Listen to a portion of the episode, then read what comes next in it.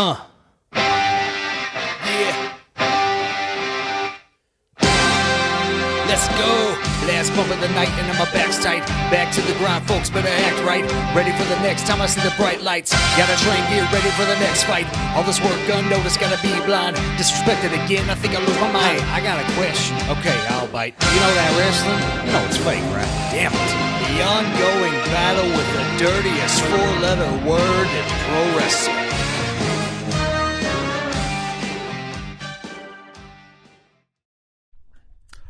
Ladies and gentlemen, welcome once again to You Know It's Fake, right? The ongoing battle with the dirtiest four letter word in professional wrestling. I am your host. My name is Brian Breaker. Thank you for joining me on the show today. If it's your first time listening, uh, I appreciate you stopping by. Um, if you've been listening since the beginning, like I always say, I appreciate you sticking with me. Today's episode 63. My guest will be Mik Drake. Uh, Mik is a guy I met, I want to say it was 20. 14, 2015, somewhere in there at a, at a Harley Race camp. Actually, he's a New York guy. Um, great athlete, great look, and then just an amazing human being. Just a great, great guy. One of those guys you talk to, I'm like, man, that's just such a good dude. And uh, then, you know, sometime later, he also struck up a friendship, uh, not only with me, but another guy that he met at the camp that year, uh, Ruthless Ryan Davidson, who's another friend of the show, who'll probably be on again sometime in the future. And we find out Mik's a, a lawyer. I'm like, what? like, we're pro wrestlers. You know, we work odd jobs and wait tables and stuff. Like, you have a real career, you know. And so it, it was always so interesting to kind of hear that about him. Uh, but Mik's a great guy, and we don't really dive into anything specifically on the show, but we kind of just dive into everything involving pro wrestling, and it is a really really fun conversation. Mik's just one of those guys I could sit there and talk to for hours and hours and hours about wrestling, but well, we don't go super long, but we, we have a we have a really great conversation. So I'm excited to dive into it with him. That will be coming up here in just a moment. Um, but you know, uh, as far as I'm concerned, everything's going well with me. My nephew had his birthday party yesterday, which is always uh, always a fun time. He had a place called Main Event, um, which I don't know if those are all over the place. It's a big arcade, more or less. It's a huge, big arcade. They have a full bowling alley. They have laser tag. They have you know all the virtual reality type games where you're wearing a headset and you're like fighting with a lightsaber. Really cool place, and um, he had a blast. All his friends came. He got some great gifts. Actually, he got several Batman action figures, some like the 12 inch ones with a one that it's like a four pack, four figures, and a motorcycle. That was a really cool gift. I got him a, a AEW Darby Allin figure and an AEW Sting figure and from Ringside Collectibles, the um, entrance stage. The uh, it's called the pop up entrance stage. It looks just like their uh, entrance that they have in AEW. Very very cool. So he got some Heely shoes. Um, he got a little kids cam where he can make his own YouTube videos, which I'm sure you've probably seen me post about his uh, YouTube channel, which he really enjoys. So he got a lot of stuff he, he's gonna like, and you know he's eight years old, so really good time. Um, and you know, on, honestly, I'm like my niece she's a she's 11 now. Her birthday is in um, December. It's December 3rd, and that's always such a hard time to do a birthday party. You know, Christmas time, and everyone's doing stuff for the holidays, and you know, Christmas programs and all and all that stuff. But also, two people are like financially strapped uh, for for that, and so that makes it hard. And so his birthday being in March is like one of the easiest birthdays because. Um, no one's doing as much, uh, and it's not really fair to her, but it's just kind of the way it goes, I guess. But but he had a great time, and um, of course I was, you know, and he also got my parents got him this Batmobile, which I was gonna, I'm definitely gonna touch on on TB Toycast, but it's remote controlled like a remote control car, which is really fun. But it also has an ejector seat, so it has a four inch Batman figure. It's from Spin Master, and you literally can hit a button and the figure will fly out of the seat. It's one of the coolest toys I've seen in a long time. So, um, very very cool stuff. But yeah, he had a, he had a great time and enjoyed his birthday, and to me that's what it's about, right? I know as we get older, I'm 36 now. Like you just start thinking like, oh my god, I'm just getting closer to 40. That's not fun. But when you're uh, when you're young, it's it's all about uh, you know it's all about you know having your friends over and eating pizza and eating cake and all that good stuff. So he had a great time which is what it's about, like I said. Um, yeah, and I also want to give a shout out to my friend Tim from At a Chair Shot, who was my guest last week. Hopefully, you checked out Pulling Up a Chair with a Chair Shot. His uh, most recent guest was me. We actually released those on the same day, so you got two different shows with the exact same people. So, uh, but you know, different perspectives. So hopefully you guys enjoyed it. I, I enjoy chatting it up with Tim. He was a really fun guy to talk with. I want to have Tim on this show in the future. And uh, like I said, I recommend pulling up a chair. He's uh, he's a really really fun guy to listen to on his podcast, and he has a really cool, um, complex group of of guests, which I think is really fun. And that's kind of something that I've kind of adapted to this show because initially my thought was I want wrestlers, but then it's like, well, you know, I don't need just wrestlers. I can do podcasters. I can do fans. I can do people outside the business. I can. It's my podcast. I can do whatever I want, and I think that that's a cool thing. So, um, you know, this week I had Mik Drake. He's a pro wrestler. Who knows what will come up next week? I know, but I haven't announced it yet. So you'll have to wait for it, I guess. But anyway, thank you guys, and uh, I will kick it over to my conversation with Mik Drake.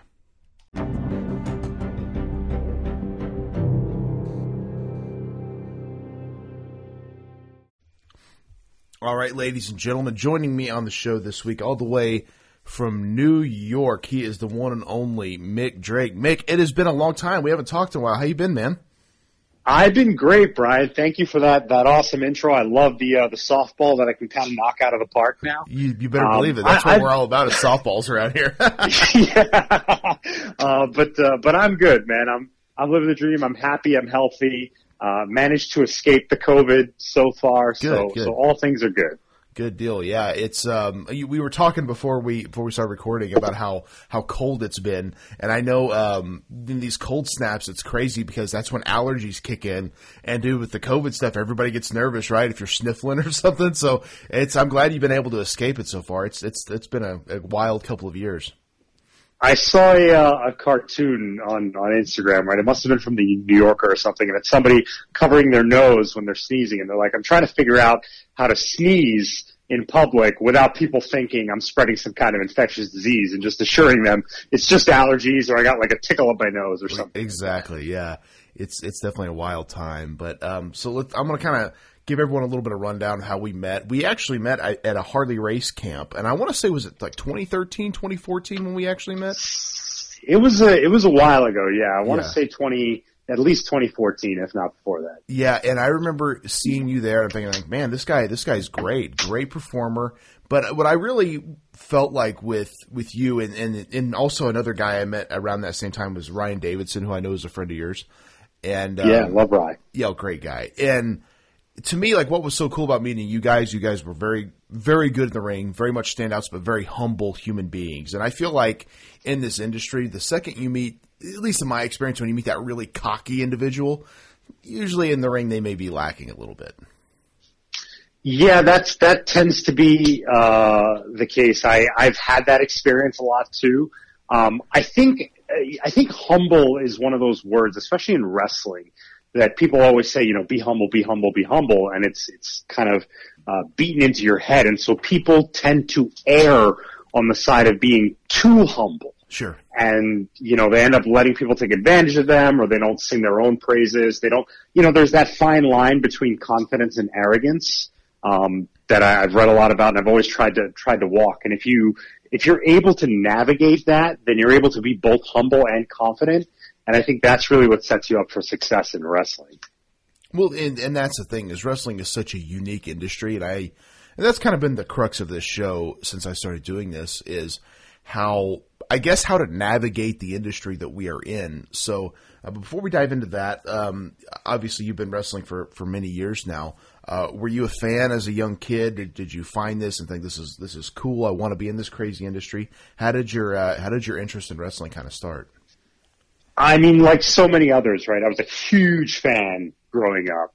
Uh, I was a Bret Hart guy. He was, you know, Bret was my guy growing up, and I just loved pro wrestling. And uh, when I think back to why that is, especially at the time we grew up and the, the product that we, we watched, it's so different today. Sure. But then it was like watching real life superheroes.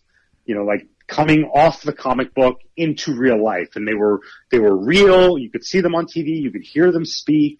You could go to live events and see them. And i just i loved it. I consumed it. Uh, it was one of the the early passions of my life. And then as i got a little bit older when i was in high school i played a lot of sports. I was a good athlete. I played basketball played tennis ran track. I think i even played soccer one year. Uh, but the one semester of the year when I wasn't playing a sport, I would do theater because I love doing theater. I love being on stage. And so naturally the mixture of athletic, athleticism and sports and theater is pro wrestling or historically has been pro wrestling. And that's kind of what led me to when I was a freshman in college, uh, find a wrestling school and start training on the weekends. Well, and and I think that's the interesting thing about pro wrestling. Because I actually did some theater in high school as well, and a lot of that was because I thought, okay, I'm a pretty laid back or shy person. Maybe if I can do some theater, things like that, maybe that will help me bust out of that shell a little bit, if that makes sense. No, it, it makes perfect sense, and that's kind of. Uh, I mean, I know, and I'm sure you do too so many pro wrestlers who in their day to day life are very shy, more introverted, more reserved. And there's nothing wrong with that, right? That's just their personality, which is, which is fine. But then when it comes to being a performer, they come across as much more extroverted, uh, much higher energy, much more involved with everyone around them. Um, so yeah, so it's it's something that I think the more you get in front of an audience, and and theater's a way to do that, especially when you're young, uh, the more comfortable you get with it.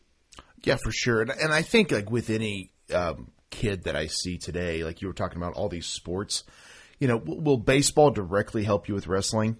it's hard to say, but I think being in some form of, of athletics from a young age will always kind of somewhat prepare you um, to being in, in pro wrestling. Because honestly, it's not like anything else. Like pro wrestling, I think is such a, a unique industry because a lot of people, you know, at some point may have played baseball or football or done all these sports, so they see pro football, pro baseball, they know like, okay, that guy hitting a hundred mile an hour fastball, that's difficult. But when they see a guy maybe take a backdrop, they maybe not realize like all the intricate elements that you know that go into place to make sure that that's safely done. It's it's a it's a unique industry in that regard, I think. Yeah, I think you're you're absolutely right. You know, the kid in his driveway shooting a three pointer can identify with Steph Curry, right? Like they can they can understand that what I'm doing, what Steph Curry's doing, just on a much smaller scale, and Steph Curry is just that much better at it. But at, at its core, what we're both doing is taking this ball, jumping in the air, and using our wrist and, and other hand to guide it into the hoop. Right. With wrestling, there isn't that same kind of identification. Um, you know, say for, I, I think there is a little bit of overlap, and this is true historically, for people who were wrestlers in high school or college. Sure. Um, there's just that identification with pro wrestling. You know, they kind of, and I think wrestling in high school and college is, is similar in that if you didn't wrestle in high school or college, you don't really understand just how tough that sport is. Or if you weren't around those athletes, and I was a ba- basketball was my winter sport, so I never wrestled. But I was around, I would see those guys in the gym because we were on the gym in the same season. And I was like, wow, these guys are really, really hard workers. Without a doubt, and and that's the thing is because amateur wrestling and professional wrestling, uh, again, are it's not the same thing. Because I, I I joke with a buddy of mine that like anytime someone would find out I'm a wrestler, the the correlation to a to an average person would always be like, oh well, you know my uh my cousin he wrestled in college, and you're like, right? They they go, what weight class are you in? right? You're like, okay, you know, like not the same thing, but all right awesome. You're Great like, yeah, no, not not that kind of wrestling. right. And so then you're like, no, it's it's pro wrestling. Like yeah, like yeah. WWE, and I'm like, well, that's style, but again, much smaller scale. You know, well, who do you wrestle for? Well, I'm an independent wrestler. Well, what does that mean? It's like, ooh, we are now going down it's a, a whole, it's a whole thing. It's a whole thing, and you don't want to do it. And I actually, you know, and and I would love to get your take on this too. A lot of times, um, so so and this is redirecting the conversation a little but the word fake in wrestling right mm-hmm. it's a big big faux pas to use the word fake for a long time like no no it's not fake it's not fake people get upset right. i long ago embraced that term i would be like yeah it's fake wrestling like just like the walking dead is fake television right? Like it's all it's it's They're not real in the sense zombies, that- right? It's right. It's not real. Obviously, it's more dangerous than a TV show in some ways. You're like a live stunt man or stunt person, but it, at the end of its day, the day, it's fake wrestling. And that also, I found that disarms people who don't know a lot about the industry who immediately want to go, oh, you do that fake stuff? Oh, that's not real. The fake stuff, the fake stuff. The second you embrace that and be like, yeah, it's fake wrestling, man, but it's amazing. Like you have to train athletically, you have to be a good actor, you have to have your skills polished, there's a lot of technicality involved in it. I think people inherently respect it more, I have found, when you kind of embrace that fake label, then it gives you a chance to kind of explain the intricacies of, of the business itself. That, that's an interesting point because, you know, obviously I, I call this show, you know, it's fake, right? And I feel like the reason I've done that is because anytime when I was young, especially, you know, if I was a fan of wrestling and, you know, I was in high school talking to a buddy like, Hey, we're going to order, you know, the SummerSlam pay per view or something. There'd always be that kid next to us be like, Oh, you're wrest- watching wrestling. You know, that's not real.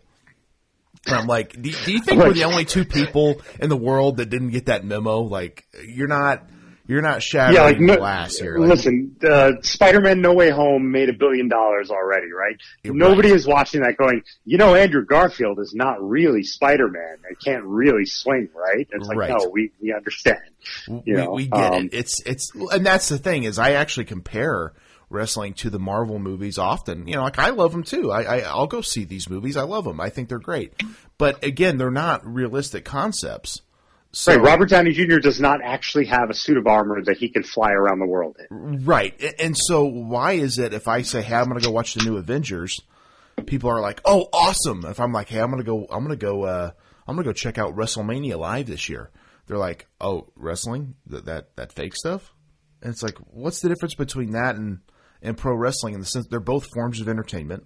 They're different for sure, but we're like what does that matter? It's it's so strange to me, but you know, you kind of disarming people right away doing like, "Yeah, I do the I do the fake type of wrestling."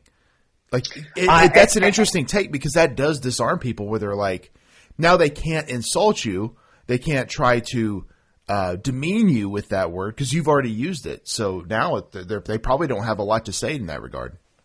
it takes the power away. And I and I will say this though, and I'm sure you would agree, uh, having been around so many of the old school old school guys. You know, if I had said, "Oh, it's fake," you know, when I had first been broken into the business, like that would that would have been severely frowned upon Right. um, by by the the previous generation of of pro wrestlers. I think even the the more recent generation, you know, the the Bretts and the guys who kind of were popular in the late '90s, early 2000s, might even uh, take offense to that word. But now, the way the business is, and you know, WWE has been a publicly traded company for so long, it's just it's a different uh, time, and I think acknowledging that doesn't hurt the entertainment value of it. In fact, it kind of you know raises it because then, as you you said so eloquently, like you can draw an analogy between.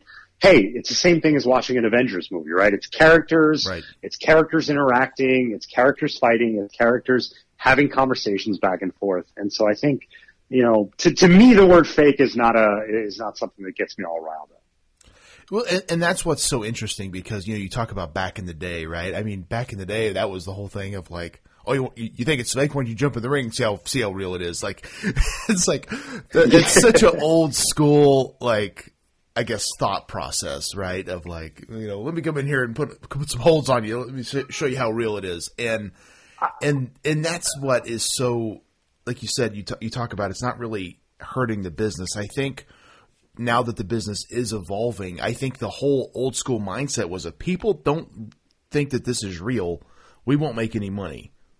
And they've realized that's not the case. People are in, are in on it. They know what they're paying for. They know what they're signing up for if they're ordering a pay per view or like, you know, a streaming service or something or buying tickets. So now it's like, okay, they just want to be entertained.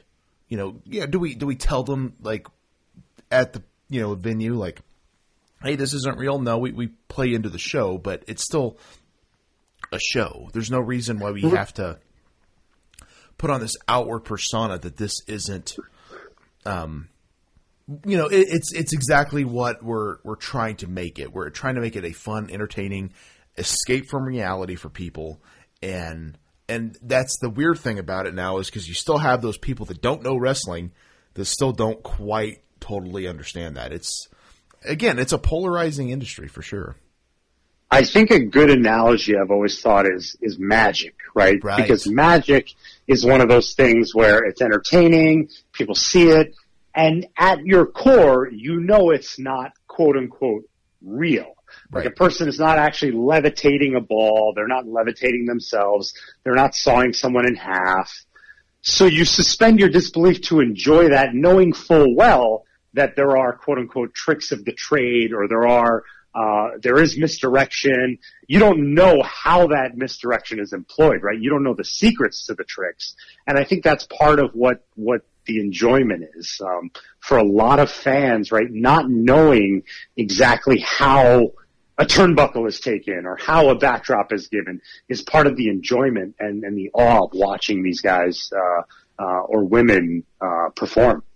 No, yeah, I, I agree completely. I've oft, I've oftentimes made that comparison to Magic because, again, you know, if this guy's really sawing this woman in half, this is a big problem if we're up on stage. You know, we're watching this as a show. Like, wait a minute, what what are we watching here? But again, I think with Magic, it's you know, again, you know what you're signing up for when you go watch it, right? And I I took my uh, well, we were at a, uh, or the whole family was at this Magic show a few years ago. My niece and nephew were there, and some of the things I kind of like, oh, I think I know how he did that. I think I know how he did that. But there's a few I'm like, okay, that you got me there. I don't know, you know. And I think that's the that's the fun part. And I think that's what we need to do with pro wrestling to some degree, right? Like, you can be the most jaded human being, but if you hear a guy get clubbed in the chest, you hear the contact, you know, you can see the sweat fly because of the lights. You're like, hmm, well, he really clubbed him there.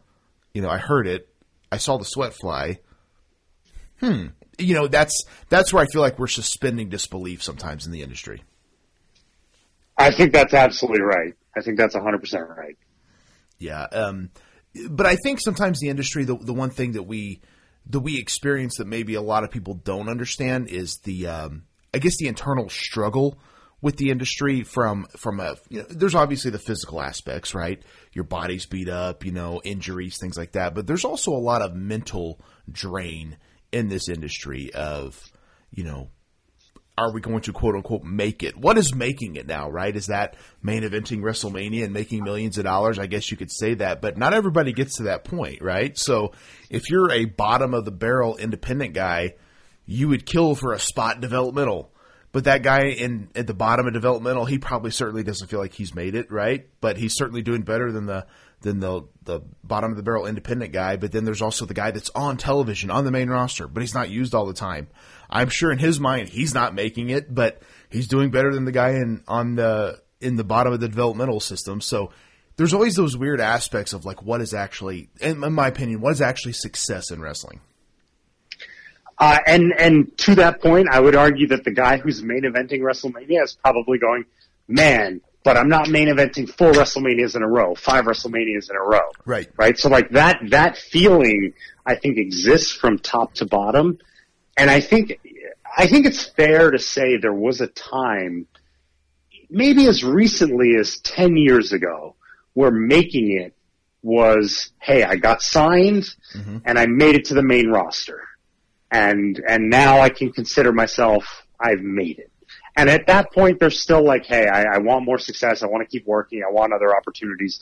But I think the broad consensus among wrestlers, uh, even old school wrestlers, trainers was, hey, if you got to the dance, if you got to the main roster and you were on, on the show or you were touring and you were, even if you were the dark match guy, like you made it. If you got a couple years out of that, congratulations, you made it. Um, today it's very, very different. And I, I think the industry leader, which has been and is WWE right now, and they kind of rightly or wrongly, they set the tone for how everything else goes in the industry. Um, it's very hard to say what is making it right now. Um, because the financial rewards that were once there are not there in the same way. The stability that was once there is not there in the same way. Like wrestling inherently is not a stable profession in that if you're injured, you can't perform, you're not earning anything.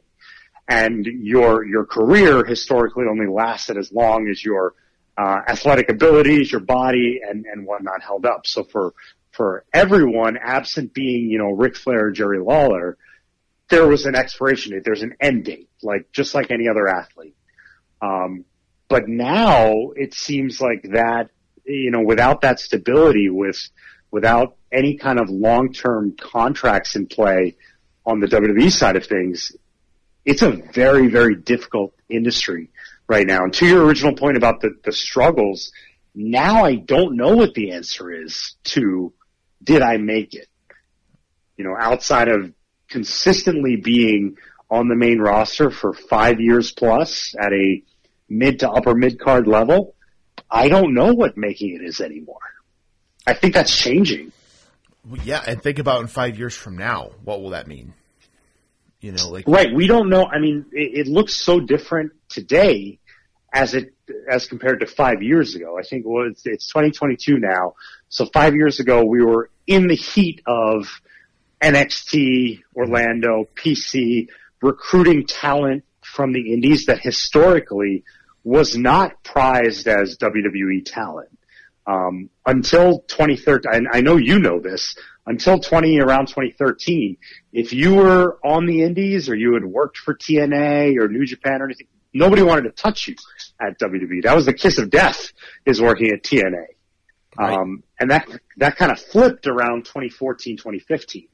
So, and now it seems to have gone in a completely different direction. So we don't know what it's going to look like five years from now. And I think that uncertainty too is also a mentally taxing uh, thing that that per, that people pursuing pro wrestling have to deal with now. Well, and what's interesting is you, you, you saying that. I'm sure you remember this too. There was a period of time, and I, I want to say this was like probably pre 2010. It was like the mandate was like six three two forty. That's what they wanted. The six two two forty rule. Yes, yeah. I, I know it well. Yeah, I know it well because I, I remember laughing, Brian, going, "Well, I can get to six two I'm at six. I'm over six two, but getting to 240 is going to take a while. Right. Yeah. So, but it was like they wanted like that specific thing. But again, I, I always look at it like if if everybody looks like Batista, then Batista's not special. Like, you know, right. like you have to have a, mix in your in your roster. But again, it's always depending upon what they want. I know um, more recently here they've just signed the WWE has signed like several collegiate athletes, and I'm like, okay, so that's the route they're going. But I look at that as like that is such a long term investment. To take someone who has no knowledge of this industry, I mean, really, and I, I assume no real knowledge, and try to get them trained to be a good performer, you know, to be able to talk, to be able to, you know, connect with the fans, all that, like, that's a several year process, I think, um, to get them to where they're like, they could be on television and, and doing this. Does it work for all of them? No. Will some of them get there? Yeah, I think so. But like that's where I felt like when they were signing independent talent, it's like, well, you take a guy like uh, uh, you know, let's say like a Ricochet. He's been doing this for such a long time. He pretty well knows what he's doing and what he's good at. So you get him there. There's really not. A, there's a transition maybe to learn the WWE style, but he's already got all this built-in equity with his name and everything else. But it seems as though now like you were mentioned before, they're getting away from that. Now it's you know I think more like let's make homegrown talent or, or whatever that maybe maybe that's not the idea I don't know but it's again it changes and it's so different but you know I mentioning the six three two forty thing then a couple of years after that they do the cruiserweight classic and they sign all these cruiserweights. So was that a thing that they were going to do in 2009 absolutely not but in 2015 that was a huge thing. So again the business can almost switch on a dime eh, very, very quickly. I think, and and we have seen it in the last, you know, eight months, eight to ten months, really switch on a dime in an aggressive way that it hasn't before. Before there were transition periods, right? Um, now the the transition is very, very aggressive.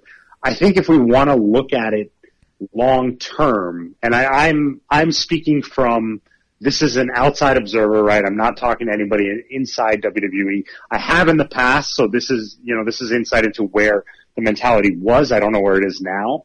Um, in that 2010 time period, you know, when that 6'2", 6'3", 240 thing was there, it was, hey, we're hiring former athletes or people at, at this size. And we're going to make TV stars out of them. And then there was this period right before 2012, 2013, where they said, you know, we're going to relax that 6'2", 240 rule. But everyone we hire has to have some potential upside as a main eventer.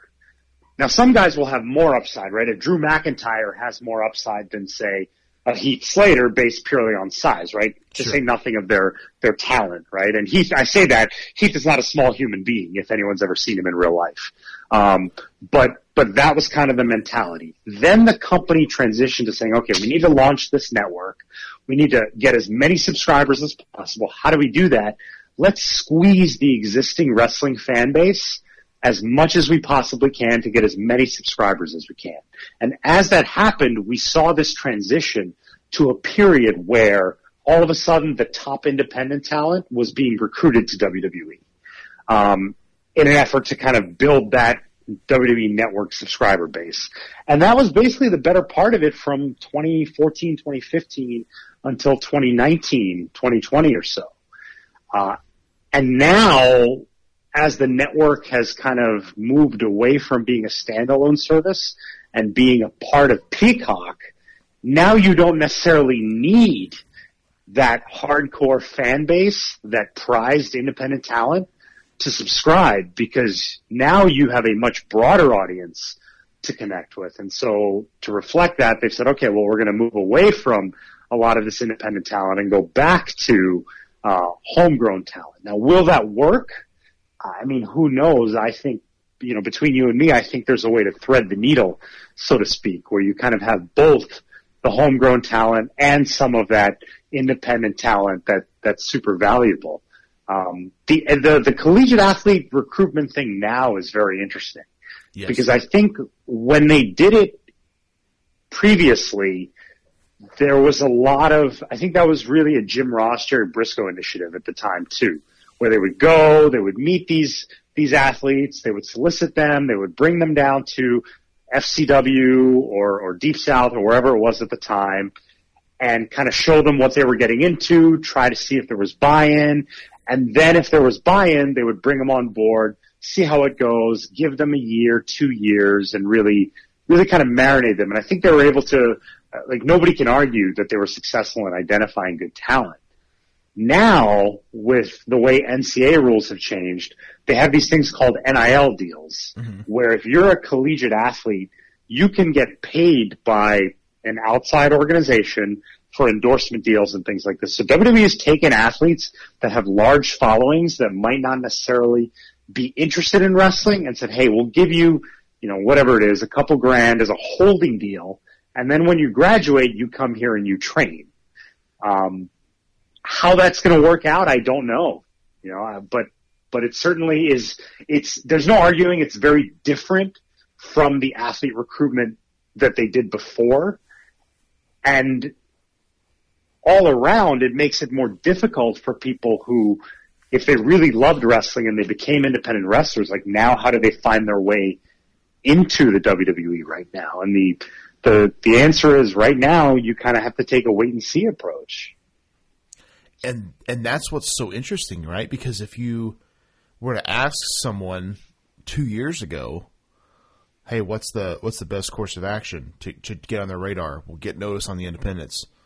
I don't know if that's the best course anymore, you know, but it's it's kind of hard to say, you know, become a, a very very well known college athlete. Like that's that's a process. So I don't know, man. It's it's hard to say, and I think that's what's so um, confusing and, and difficult uh, of how to navigate this business where you could be, you know, a point where you should be getting looked at, but because we're like, well, we're not really signing indie guys, quote unquote, anymore, then yeah, you're you're kind of in a in a in a huge disadvantage. And I think that's the part about pro wrestling that will always be um, extremely difficult. Is you know, again, we we mentioned it before. It's right place, right time, luck, it's timing it's being prepared for an opportunity if it does arise, and and just um, being able, like like kind of what we're discussing right now, being able to see this industry for what it is because again there's other options out there. Like obviously there's AEW now but then there's you know op- but, but again Ring of Honor just basically went on hiatus. Will they come back? I don't know. Um, there's Impact there's there's New Japan there's MLW but are all of these like viable options as far as making a good living I don't know and does WWE need to hire people from these lesser known companies Probably not because they're they're the until something changes, they're the industry leader, right? They can kind of almost set the tone, and that's kind of been another interesting thing about pro wrestling is WWE can kind of do what they want, right? Like they don't need independent wrestling. They don't need those guys. They like you said they they're doing this college deal, these NIL deals now because they don't really technically need independent guys and and so if that was your route to get in, and you've been doing that for a few years, that that may not necessarily be the best best route at this point. And, and even if you know, if if WWE says, "Hey, we're going to hire 30 NIL college athletes," and even if they whiff, completely whiff on 28 of them, if two of them turn out to be very talented, very motivated, you know, A level, upper mid card to main event type stars, they will point to that and say, look, we were successful in our, right. our college recruitment efforts, right? And I think it's fair, like that's fair, right?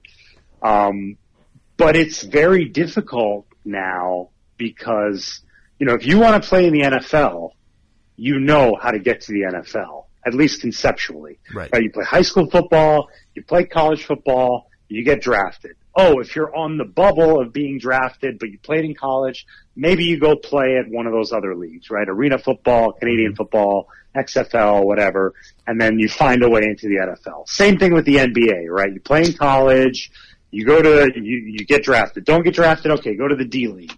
Things aren't working out in the D League, you can play overseas and you can make a good living playing basketball in Europe in, in some markets. With wrestling, and historically with WWE, because that's been the company, now we have AEW too. There's never been a clear path for how do we recruit that talent? How does talent who wants to get there get there? It used to kind of be you had to know somebody who knew a guy who'd put a word in or send a letter to, you know, to Jim Ross or to his office or you, you pick up the phone and you just harass them at the office as long, uh, until they pick up the phone. And now it's, it's a publicly traded company. It's corporate. You can't do that anymore. So how do you actually get to WWE?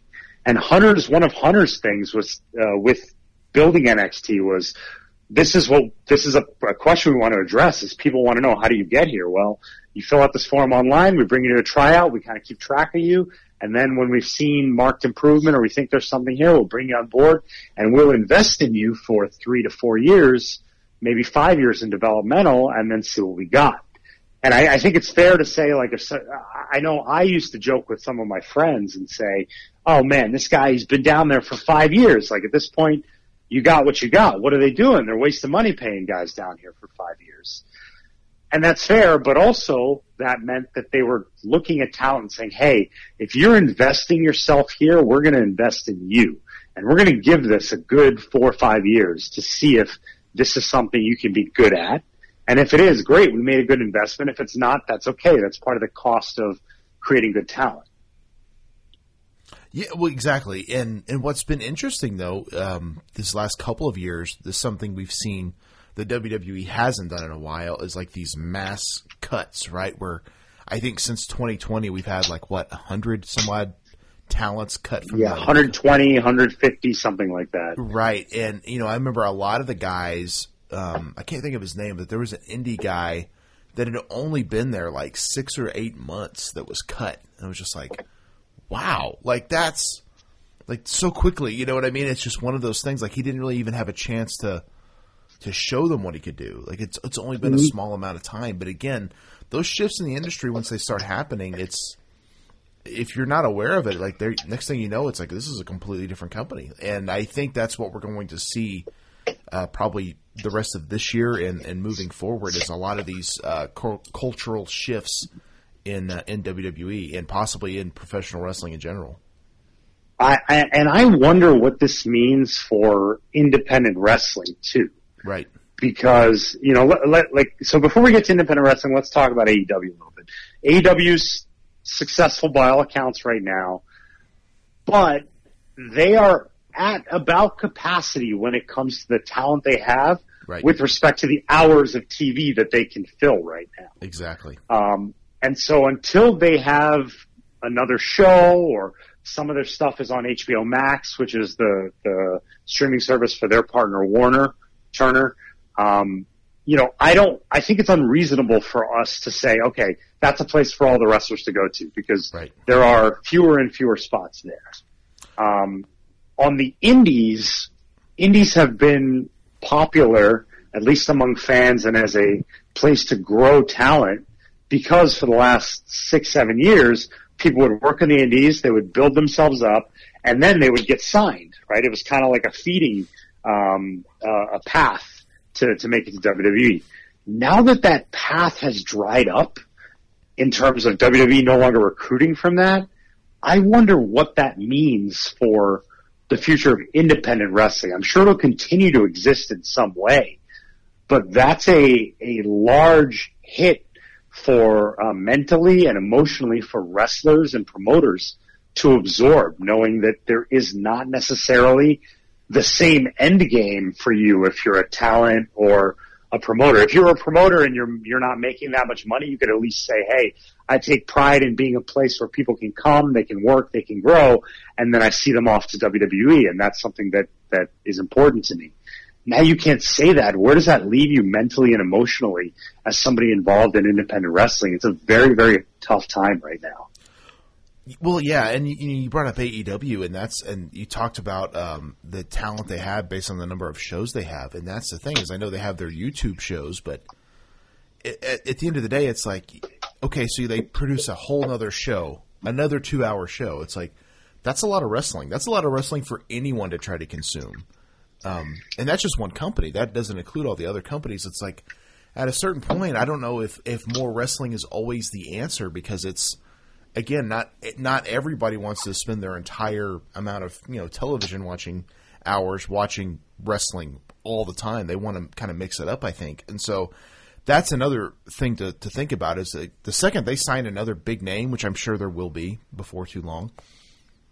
Now all these guys that are you know working the darks and the eleva- elevations, those shows, what are they doing now? Well, probably not as much, and so I think one thing we could see is like some of those AEW guys that are lesser known started getting kind of let go from time to time and focusing more on on these bigger names, right? That are that are coming in. And and that's not for sure, but I could definitely see that happening and there's been some rumors of that and people kind of being upset like, well, you know, why wasn't Marko Stunt out there with the the Lucha, uh, Luchasaurus and Jungle Boy? And it's like, well, he, maybe he's injured. Okay, but you know, now they have Christian Cage. It's like, well, okay, that, but that from a company standpoint, that makes more sense. Even though, yeah, Christian Cage hasn't been there from the beginning, but you know, is Marko Stunt someone that they could possibly let go and people would understand it? Yes. Does that make it right? I don't know. It is, but that's kind of the that's how the wrestling business has always been. You know, the WWE's never been shy about letting people go and they didn't feel like they needed them anymore. And and I think with AEW doing that, it will definitely people will start to realize like, oh, this is just a company just like WWE. They have to bring in the best talents that they can and produce the best product that they possibly can. Yeah, and I, I, I think it's, you know, it's, it's going to be a tough couple of years for talent that is trying to make it on the independent scene. And I think that's a combination of, you know, the industry leader WWE changing their direction, AEW kind of reaching capacity from a talent and, and show standpoint. I would, you know, if I was advising AEW, I would tell them, listen, what you need to do is continue to churn out this content and use the talent you have as an advantage to building stuff outside of the ring. So when WWE was really successful initially on the network, and they've kind of moved away from it a little bit, if you've noticed, is those documentaries, right? The the the shows like Ride Along. Um, There was original content that they put out there that was outside of the ring, uh, and was was pretty successful. And I think that's an opportunity for AEW. But for the talent itself, if you can't go to WWE and AEW's full, well, you know, New Japan maybe will pay a pay a pay a good wage, but we we also haven't acknowledged the elephant in the room, which is we're still in a pandemic, so that makes Traveling, things right. even harder for everyone. Yeah. So maybe going back and forth to Japan is not going to be as easy as it was before. Uh, rules are different in Japan in terms of live events that New Japan can run. They are very much a live event focused company and not a media company. So if they're not selling tickets, that company is not as successful Right. um, as as say a WWE or AEW, which can air stuff if there's no fans. Um, MLW, NWA, do they pay? Can anyone pay their bills working just there exclusively? I think, and I think this is a dirty little secret that that more wrestlers should talk about is the financial uh, uh, things that people deal with in terms of how difficult it is Mm-hmm. to pay your bills and survive if you're just wrestling. Right. You know, if you're just at MLW and they're paying you, you know, they run, let's say once a month, let's say twice a month. Let's, let's say they run twice a month and you get paid, let's say $500 a night. That's a thousand bucks a month. You can't pay your bills on that. No. Like not even close. So what is the expectation for people in the industry? And I think, Right. uh, I think that's a hard conversation that wrestlers need to need to have, and we, all of us, have kind of put that off for too long. Well, and that's another thing too. So if you are an MLW contracted talent, I think you can still do independent work, but maybe you're not allowed to appear on TV on other companies, right? So they have some exclusivity to you, but again, if they're not paying you what you need to be paid you know, as like a living wage, right? Like that's kind of unfair to to throw. And I'm just using them as an example because I don't I don't know any of the Sure, specifics sure, of that. But sure. but you know, no, no, like- same, same. I just picked the number out of the air. but, right uh, and, and so if you're not making like legitimately good money at something it's kind of like is that a good deal like i mean i guess you could say well television exposure all that stuff but that only gets you so far like exposure is great but if that doesn't you know eventually lead to some form of of money or you know bank you know your bank account like that's not necessarily always a good thing so I don't know, man. Like again, that's the weird thing about pro wrestling. But on the independent level, I mean, I don't know how many times I've had a promoter hit me with a number, and I'm thinking like it's going to cost me more in gas to get there. Like, you know what I mean? Like I can't even fathom like. Like, well, I'm gonna need trans. Oh, I, yeah, I, I don't, I don't know if I can do that. I'm like, it's gonna cost me this much just to get there, let alone, you know, perform a match. So, it's it's that weird thing of like why why do um why do independent wrestlers on that level not make good money? And I and I've I've heard the arguments like well sometimes if you want to get booked that's what you have to do. And and I get that but that doesn't mean that it's right either. No, and I think that's it's okay to say that if someone's new and they're Right. trying to get reps in, right? If you're if you're one, two, maybe three, four years in, and you're just getting reps in, and the experience is more important to you than the pay, right? And so, in essence, you are investing by spending money to go work a show, right? If you lose, people used to always say, "Oh, I lo- if you lost money on a, a booking, it wasn't a good booking," and I would say, "Well, that depends, right? If you were Right. two years in and you lost thirty bucks or forty bucks on all your expenses and things involved, but you got ten minutes in the ring."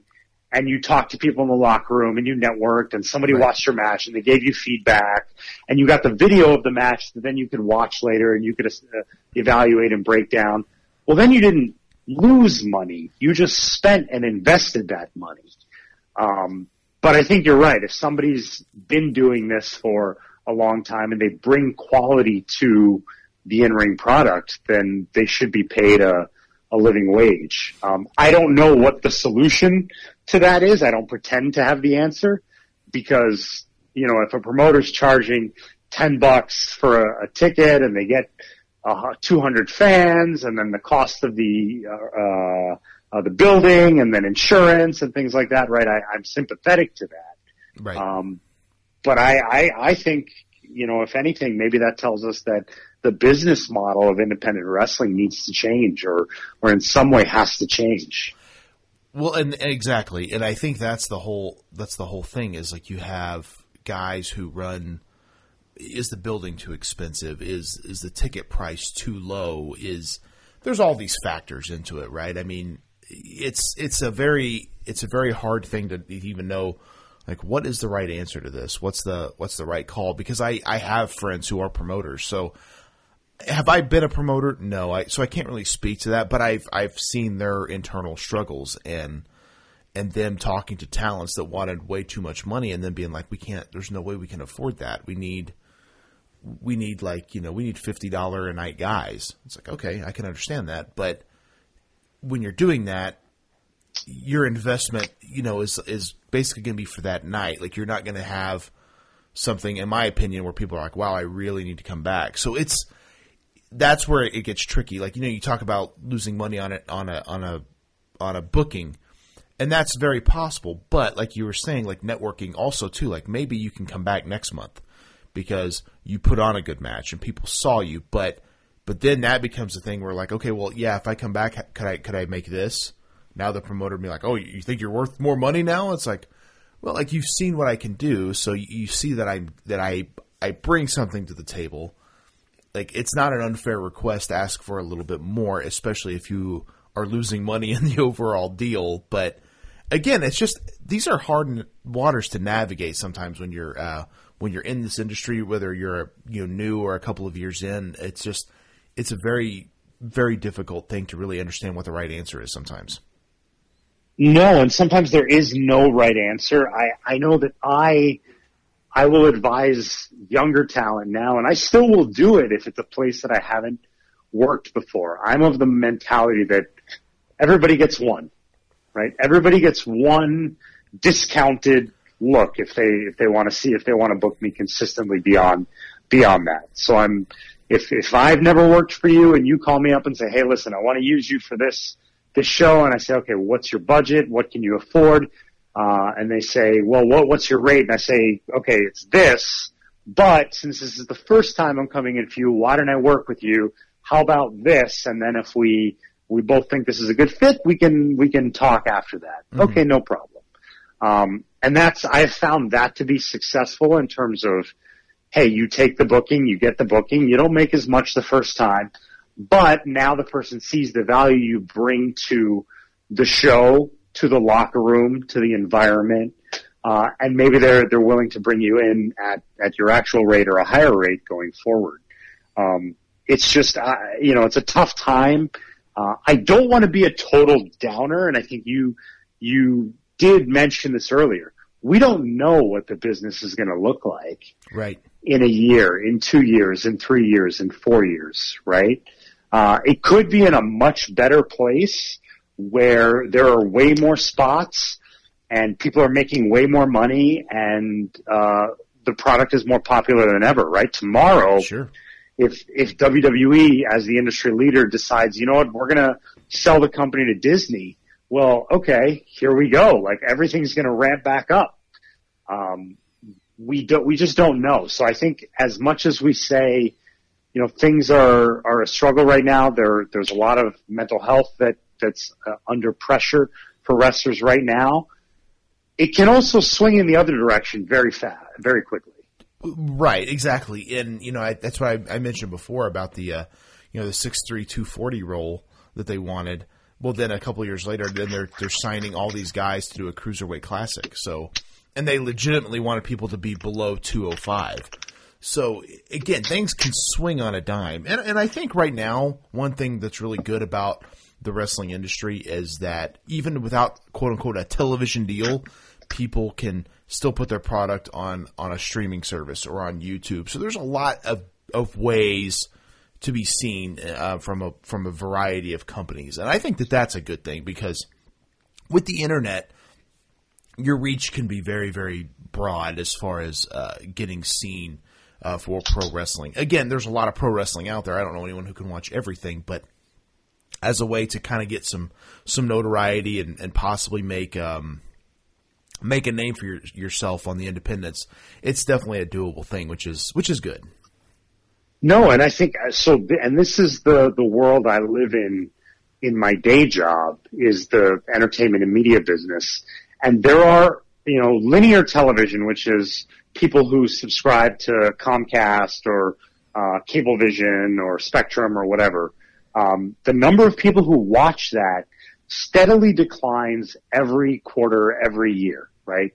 Um, the number of people who watch things on streaming increases. And it's not just the big streamers. There's an entire industry of new streamers, what they call free advertising supported television. So stuff that is not as popular as say a Netflix or Hulu, but does still get viewership like a Pluto TV, mm-hmm. um, or or uh, you know Peacock has an ad supported version.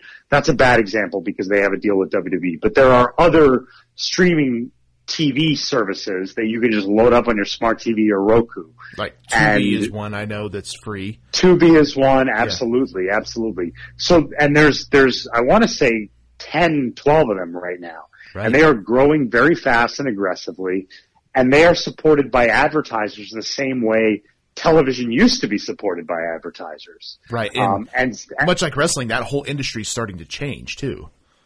Correct. Correct. Absolutely. So the, the world where wrestling used to be, hey, we want to get, yeah, and this is something for promoters to even think about now of, you know, the goal used to be, hey, I want my promotion to have TV. We need TV. Well, you need to think about what TV is defined as now. Mm-hmm people still watch TV in that they lay on their couch and they watch the big screen in their living room or their bedroom. But they're not watching it through a Comcast box or through a Time Warner cable box or what have you. They're watching it through their PlayStation, their Roku, their Apple TV, uh, through these various services. So I think one of the things to be optimistic for is that a lot of these services don't have a wrestling product or, or even bigger sports content. And if I was a, a, a busy independent that had good production, that's where I would put my energy is, hey, how can I get on one of these platforms, build our fan base up to a level that we're then valuable enough to maybe go to a Paramount Plus after, mm-hmm. after two years, three years, because that's where the money really is, is, is those rights fees, not necessarily in selling tickets and then you can pay your talent more. You can reinvest in the product. Sure. Um, so there is there is there are some good things happening out there that can certainly flip the wrestling industry and the independent wrestling wrestling industry on a dime.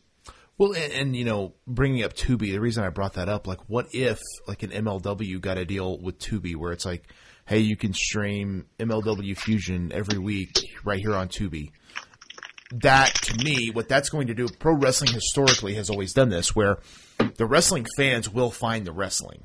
So if you put your product on a streaming service, even if it's an ad supported free service, that will get a whole bunch of wrestling fans to download that app and check out that service, which is ultimately what they're going for, right? They they need to have the content available that make people like, oh, I can watch this movie on on Tubi and it's free. Okay, I'll go do that. You know, that's that to me is the whole whole concept. So I think I think you're right. I think if because um, I know um, NWA did this recently where they made everything behind a paywall, and I've I've heard them say that that overall may have hurt their product because now people can't like just naturally stumble upon this. Right when it was on YouTube and it was ads, people could share it on Twitter or Facebook or, or Instagram. Hey, check out the NWA's back. And when it's behind that paywall, you're only only getting the diehards or the people that want to support it. So the average viewer may not even be aware that this is a thing. Correct. So you've actually stumbled upon something that's very important in entertainment and media. So you can put your content behind a paywall once you have scaled the consumers or fans of your, your product or service or business. But if you haven't built that fan base up or that consumer base up, when you go behind the paywall, there's not going to be enough people to support and grow the business. And then the people that you hope would come and discover your product can't, right? Tomorrow, if the new, you know, the New York Times is behind the paywall, they can do that because everyone who wants to see news knows like, oh, if I want to read this story, I have to, I have to pay for the New York Times. Right. I have to see the New York Times. But if you're a new news organization just coming up, you can't go behind a paywall right away, especially if you don't have that A level talent because people won't come find you. I think you raise a very interesting point. If I was, you know, an MLW or an NWA, I would not be pursuing uh, a linear cable television deal, right? I would not put myself on Sci-Fi or Vice TV or any of these channels.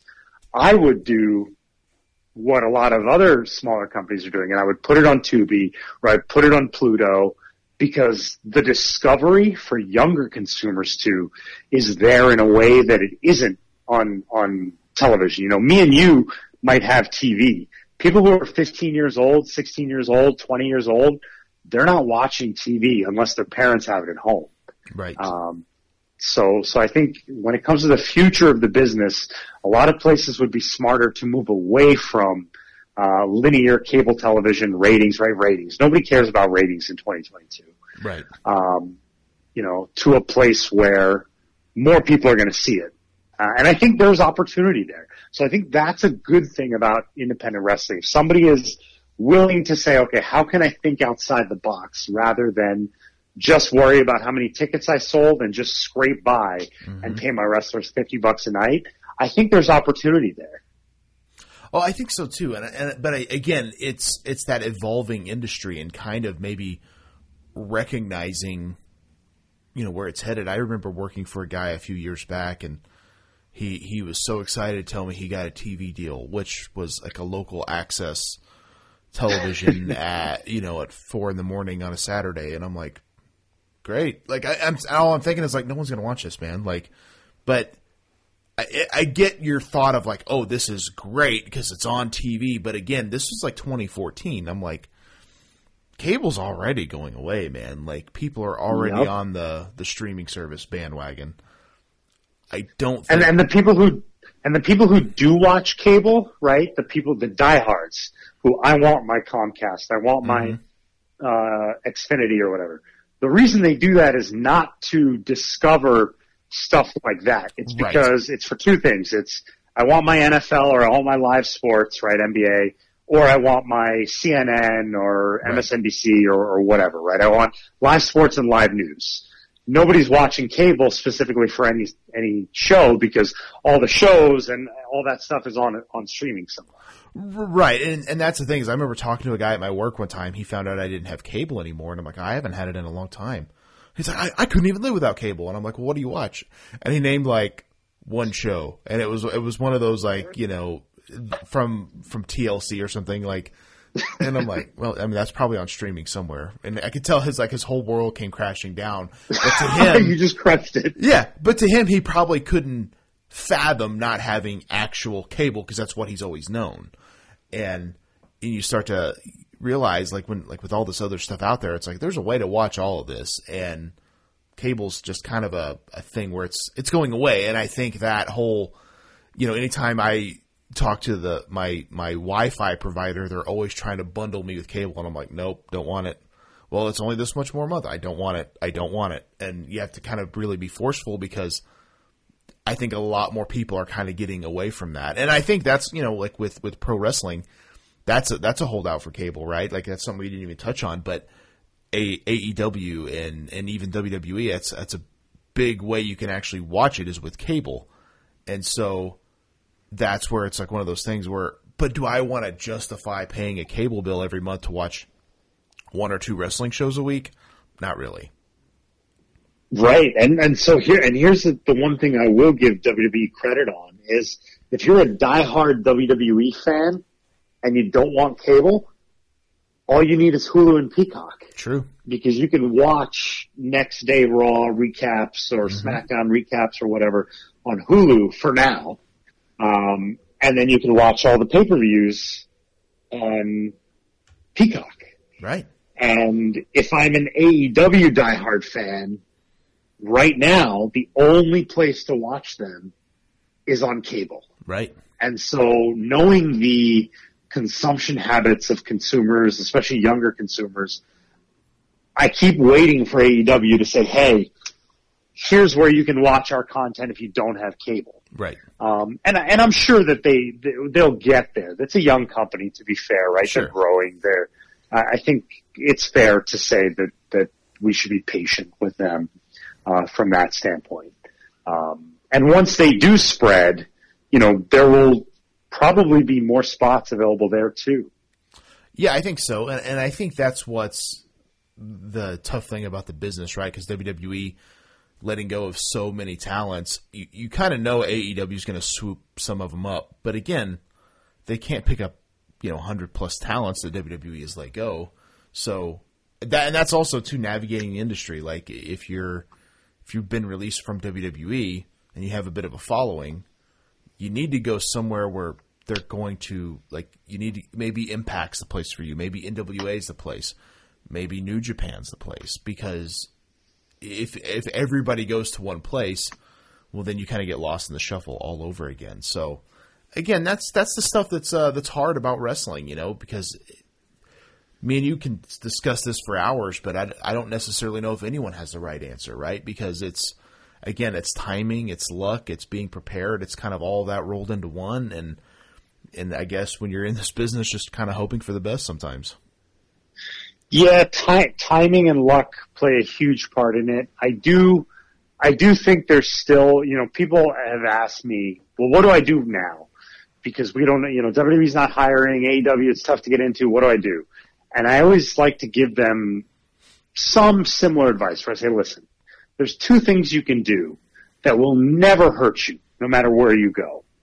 One is work out and work out hard, right? Like it, it's never going to hurt you to be jacked.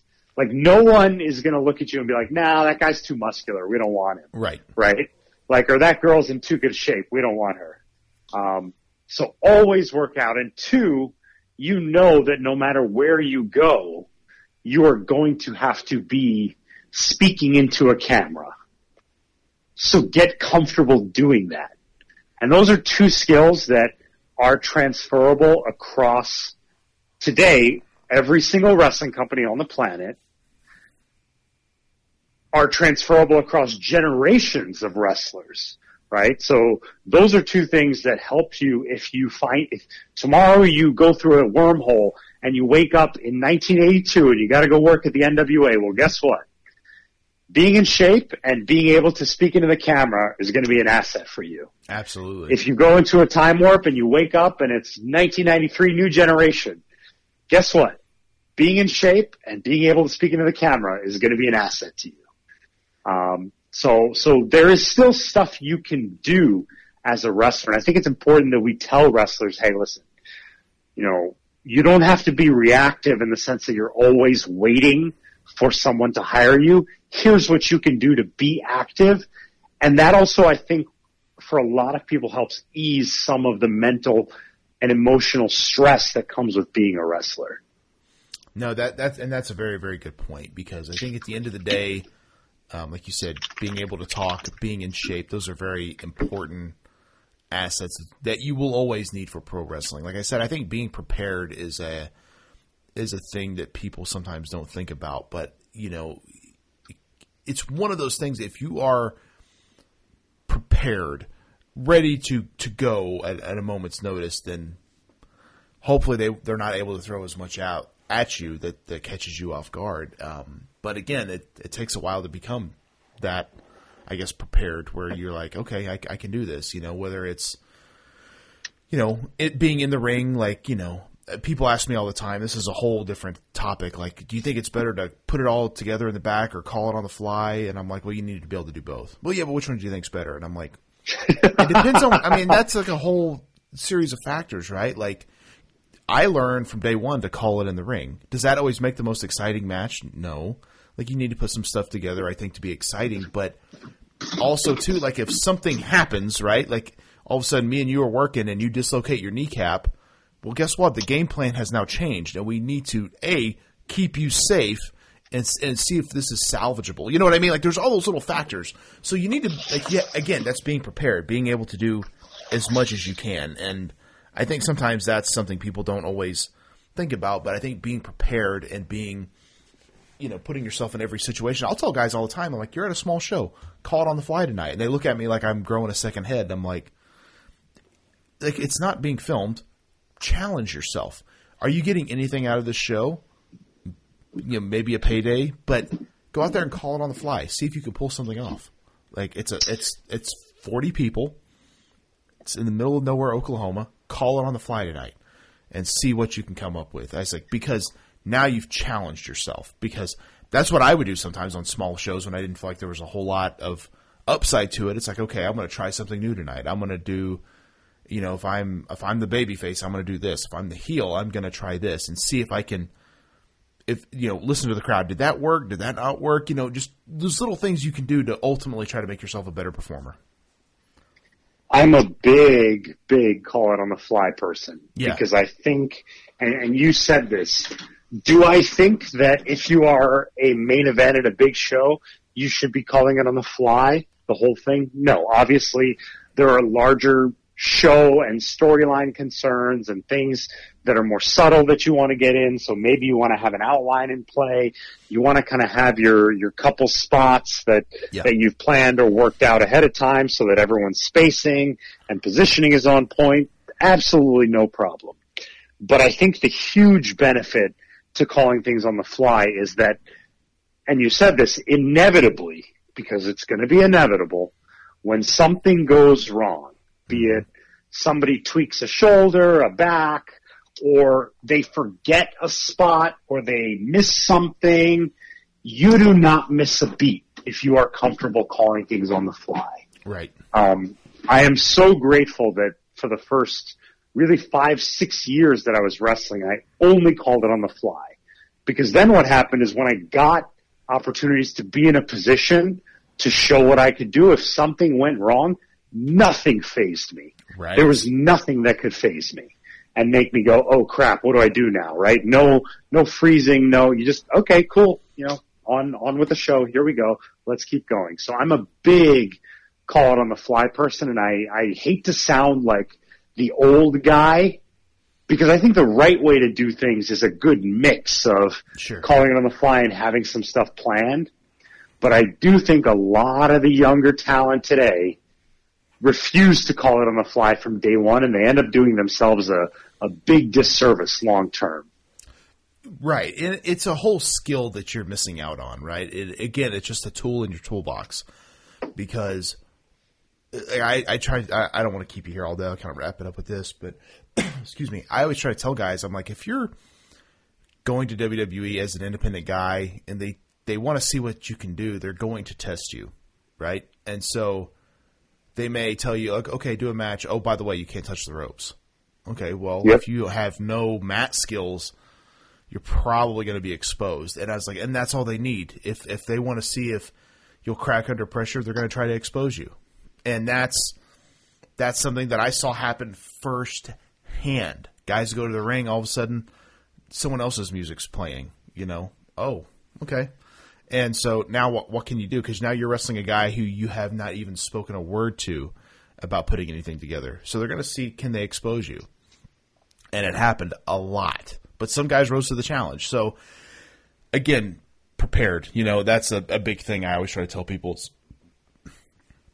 If you're as 100% prepared as possible, you shouldn't have anything to worry about. But there's always something we can all do, and I think that's the the thing we could end it on. There is like there's always there's always learning in wrestling. There's always um, being willing to accept criticism in wrestling because some people you know a lot of people have a hard time with that, and there's times I've had a hard time with that. You know, like when you hear certain criticisms, especially if you don't feel like you know you agree with what they're saying, but if if there's someone you respect, you know, it is something you need to listen to because maybe they know what they're talking about. I think there's a lot of aspects uh, that wrestlers need to learn and and and pay attention to the industry, kind of like what we were talking about today. There's a lot of things that are changing, so be you know pay attention to that, be aware of that. Um, what can you offer a company if they were to sign you? If a company wants to pay you a lot of money, they're going to need some return. So they, you know, show them what, what, what you can offer and things like that. So I think there's a lot of things there that hopefully if you're a young aspiring uh, professional wrestler, this is some information here with two guys just kind of shooting the BS for it. I so I will I will leave it on uh, something that brings us back to what we talked about at the very beginning. So if you do those things, right? If you listen to criticism, if you apply it, um, if you get out of your comfort zone and call things on the fly. And if you're prepared, like you said, be prepared. What that does is that creates confidence. Right. And not fake, you know, bro confidence, like arrogance, but truly internal, unshakable confidence. The kind of confidence you had when you were a kid, you had a test and you knew the answers because you studied and you came into it and you felt great going into it. Mm-hmm. Or if you were playing a sport and you knew the game plan and you knew your opponents and you read the scouting report and you were like, hey, I got this. So if you do all of these things, you come into wrestling from a place of humble confidence and that really puts you in a position where you're going to succeed, maybe regardless of the environment that the industry's in at any given time. Absolutely. Yeah, I think I think a lot of that. There's so much there, and but again, uh, being confident, learning, um, challenging yourself. There's so much there. I think as as pro wrestlers, and it's easy to get because we've all been there. We get on the soapbox and you just gripe about this guy. I can't believe they're giving this guy an opportunity. Oh, this guy, he's the shits or whatever. Like we've all we we all can be in that position, but again, sure, just, but just you know be prepared and and I, I again I, I can't stress that enough be prepared focus and just ultimately try to offer something but dude this has been so much fun to catch up um, I feel like we could have probably talked for three hours if we wanted to. Um, just an absolute blast. I know. I know you're out there. I believe at Mik Drake is, uh, is your social media. Is that for Twitter and Instagram? That's for Twitter and Instagram. I, I got off the Facebook machine. It was just a little. It wasn't a pleasant experience being on the Facebook machine anymore. Dude, um, no, so tell me about it. Yeah. So so at MikDrake on Twitter and Instagram. Um, still still wrestling. I've cut back a little bit with the current uh, current COVID situation, but I'm sure come February, come March, I'll I'll be back in the ring. Awesome, man. Well, uh, keep an eye on him. Uh, Mik's amazing performer. So much fun to watch. We never got to wrestle, which is uh, kind of a, something I, I, wish we had gotten to do a little bit here or there. But um, I'm happy to see you know your future, man. Hopefully, you got some good stuff down the pipeline, and I'm sure we'll uh, we'll catch up again down the road, man. Yeah, great, great being here, Brian. So good to hear from you, and I'm so glad to hear that uh, that you're doing well, all things considered. Yeah, I appreciate it, man. Have a good one. All right, you too.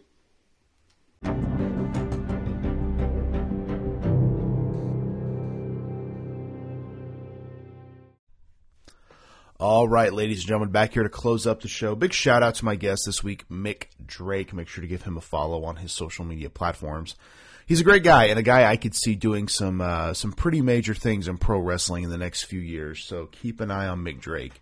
Very talented guy, very very nice guy, and uh, a guy I really want to see um, make it to the absolute highest he can in this industry because he deserves it, and that's what I want to see is people like that make it because uh, because he's awesome, great dude.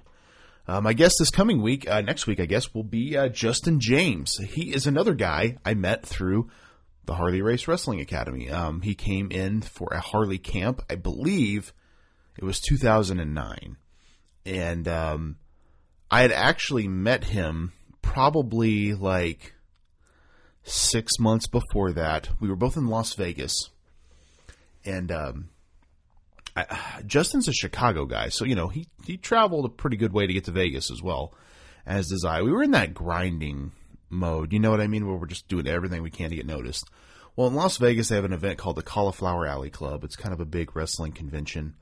And uh, we got paired together. Like, literally, it's like you on this side, you on this side, get in and wrestle. Five minutes, see what happens.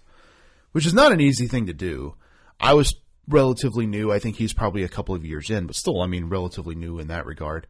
And uh, just basically, just go out there and wrestle and see what can happen. And um, we didn't have the best match, which is kind of normal and I think we were both kind of disappointed in that. And then at the camp, I remember us talking and just kind of realizing like, like, yeah, no, it just it just happens. Like it wasn't like we blamed each other, but it was just uh, one of those things. We didn't know each other. It's hard to go out there and just have a cold match with somebody all the time and make it good.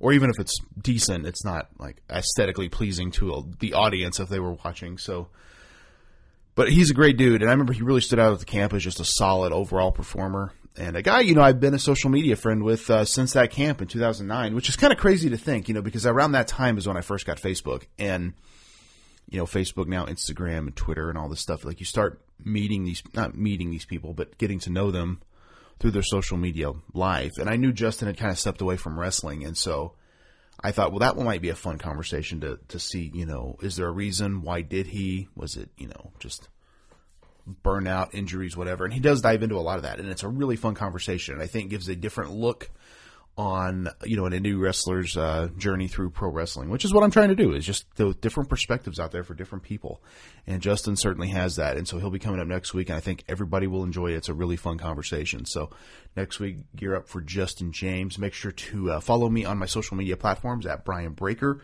ODR on Twitter or at Brian Breaker on Instagram and also at Brian Breaker on uh, TikTok. I think it's at Brian Breaker. My God, I don't even know my own stuff. Um, but I had to create a TikTok so a bunch of a-holes wouldn't make a whole bunch of slanderous stuff about me, you know, because unfortunately that's the world we live in at, at this time. It's at Brian Breaker ODR on TikTok, so just like my Twitter. So check it out there. I don't post a lot, but I'm on there a little bit, especially when I'm at work, when I'm bored. That's what I guess what's what TikTok's for. Um, you can check out um, my wrestling, uh, or I'm sorry, not that, my podcasting buddies the Fully Posable Wrestling Figure Podcast every Sunday, and Scott's side project, Drunk Wrestling History. Doing the Favor with Eric and Barry, the Positively Pro Wrestling Podcast with Steve and Eric, the Ringside Rant with RJ, the Leisure and Lariats Podcast with Ruthless Ryan Davidson, Boot to the Face with Marty and Rucker, Tales from the Estate with Drew Vinsel and his wife Caitlin, Wreck My Podcast with Jordan Zeilinger and his pals over there, Trivia with Buds with Ryan Buds. In fact, uh, spoiler, I just recorded an episode of You Know It's Fake Right with Ryan Buds. That will be a good one. I wasn't sure, like, because he, me and him have never talked just solely wrestling for the most part, but he really had some fun perspectives, and I think everyone will enjoy that. Look for that soon. Uh, Howling with the Wolf with the one and only Jason Wolf and his amazing Chop Shop. In fact, I just got a Chop Shop package in today, and it was awesome. Uh, pulling up a chair with our friend Tim at a chair shop, my guest last week. Night of the Nerdy Laser podcast with uh, Richard Yule and his friend Matt catching up with Aaron and Daniel, and then of course our own shows, Breaker and Bayn's Power Hour every Sunday, No Holds Barred with Bill Venus every Tuesday, and the TB Toycast every Thursday. Plus all of our t-shirts, Pro Wrestling Tees, WhatAmaneuver.net, bbph.redbubble.com. In fact, I just threw up a uh, a retro design from Bane. He probably did this in like 2014, 2015 it's kind of 8 bit style of me and him, and it has just says BBPH. It's available on Redbubble. Um, I think there's a lot of hidden gems there on Redbubble that people may not know about. The thing about Redbubble is it's kind of a hard website to navigate, but there's a lot of cool stuff on there. So I'm going to start posting more stuff as the as the weeks go. So if you want to get some old school BBPH merch, Redbubble is a good place to go. Anyway, thank you guys for checking out. You know it's fake, right? And remember, as the great Johnny Valentine once said, I cannot make you believe that pro wrestling is real, but I sure as hell can make you believe that I am. I'm Brian Breaker. This is You Know It's Fake, right? And we'll see you guys next week. Uh, yeah. Uh, yeah. Mr. Wonderful. I've been around for a minute, and I can stand toe to toe with the best of the minute. Don't give a damn about critics, they talk a lot, but at the end of the night, I'm selling the tickets. All the tough guys avoid me, the ladies all adore me. Paparazzi record me, I can put on a clinic, all my opposers me.